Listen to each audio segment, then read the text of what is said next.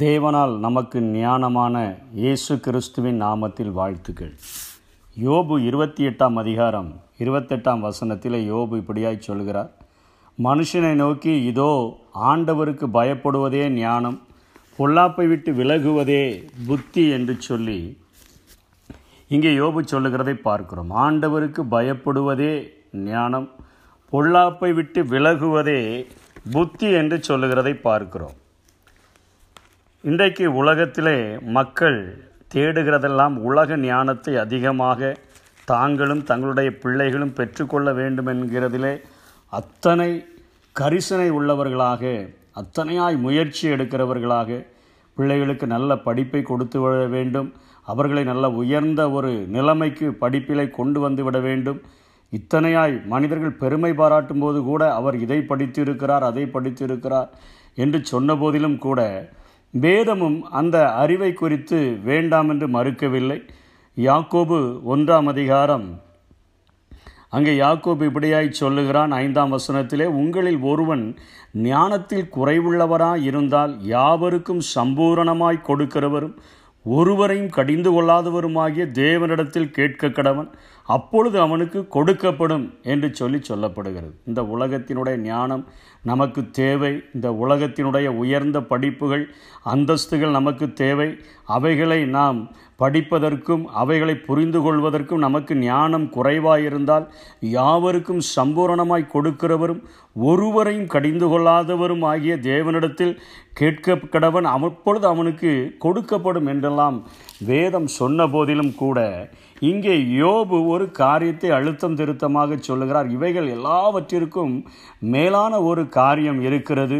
உலகத்தினுடைய எல்லா படிப்புகளை பார்க்கிலும் மேலான ஒரு புரிந்து கொள்ளுதலை குறித்து யோபு சொல்லுகிறான். ஆண்டவருக்கு பயப்படுகிறது தான் ஒரு மெய்யான ஞானம் என்று சொல்லுகிறான். பொல்லாப்பை விட்டு விலகுவது தான் ஒரு மெய்யான புத்தி என்று சொல்லுகிறதை பார்க்கிறோம்.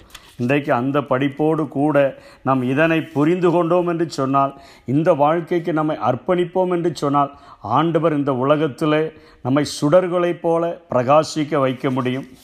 ஆதிகாயமகத்திலே ஒரு யோசேப்பினுடைய வாழ்விலிருந்து ஒரு சம்பவத்தை நாம் புரிந்து கொண்டோம் என்று சொன்னால் அங்கே யோசேப்பு தன்னுடைய சகோதரர்களால் விற்கப்பட்டு எகிப்திலே அடிமையாய் கொண்டு போன போது அங்கே அவனை அடிமையாக இருந்து அவனை விலைக்கு வாங்கின போத்திபார் ஆண்டவர் யோசிப்போடு கூட இருக்கிறார் என்பதை கண்டுபிடித்தபடியினாலே அவனை தன்னுடைய வீட்டில் உள்ள எல்லா வேலைகளுக்கும் செய்கிறவர்களுக்கு விசாரணைக்காரனாக வீட்டிலே ஒரு தலைமை பொறுப்பை அவன் அங்கே கொடுத்ததை பார்க்கிறோம். போத்திபார் என்பவன் அந்த தேசத்திலே எகிப்து தேசத்திலே ஒரு பெரிய ஒரு பதவியில் இருந்த ஒரு மனிதன்.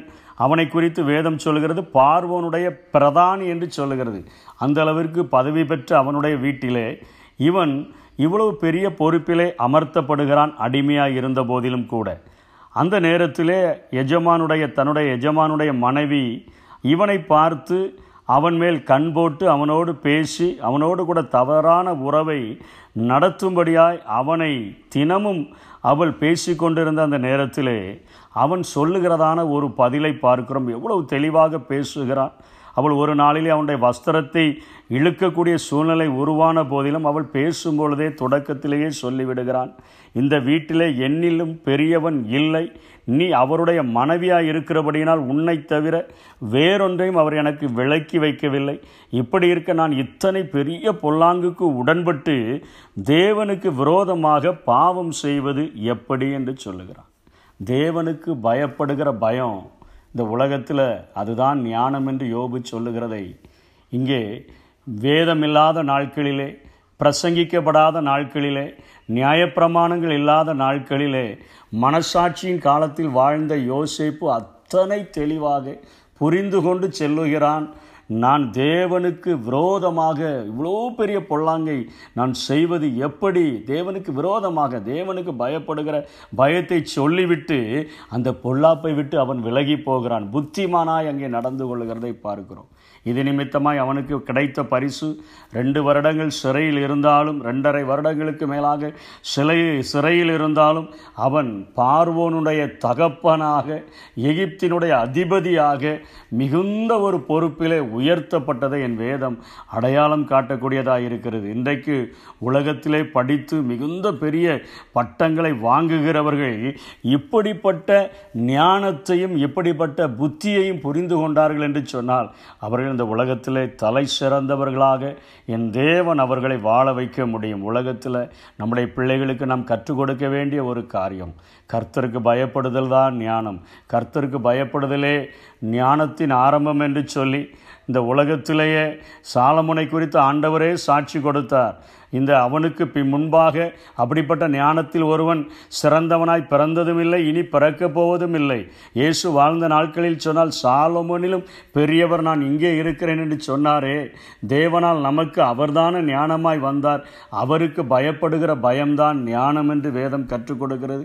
இந்த உலகத்தில் பொல்லாப்பாய் தோன்றுகிற எல்லாவற்றையும் விட்டுவிட்டு நாம் அதை விலகிச் செல்வது தான் இந்த உலகத்தில் மிகப்பெரிய புத்தி என்று சொல்லுகிறது. நாமும் கடைபிடிப்போம். நம்முடைய பிள்ளைகளுக்கும் கற்றுக் கொடுப்போம். தேவனுக்கு பிரியமுள்ள வாழ்க்கையை வாழுவோம். கர்த்தர் நம்மை நிச்சயம் ஆசீர்வதிப்பார். ஆமேன். தேவ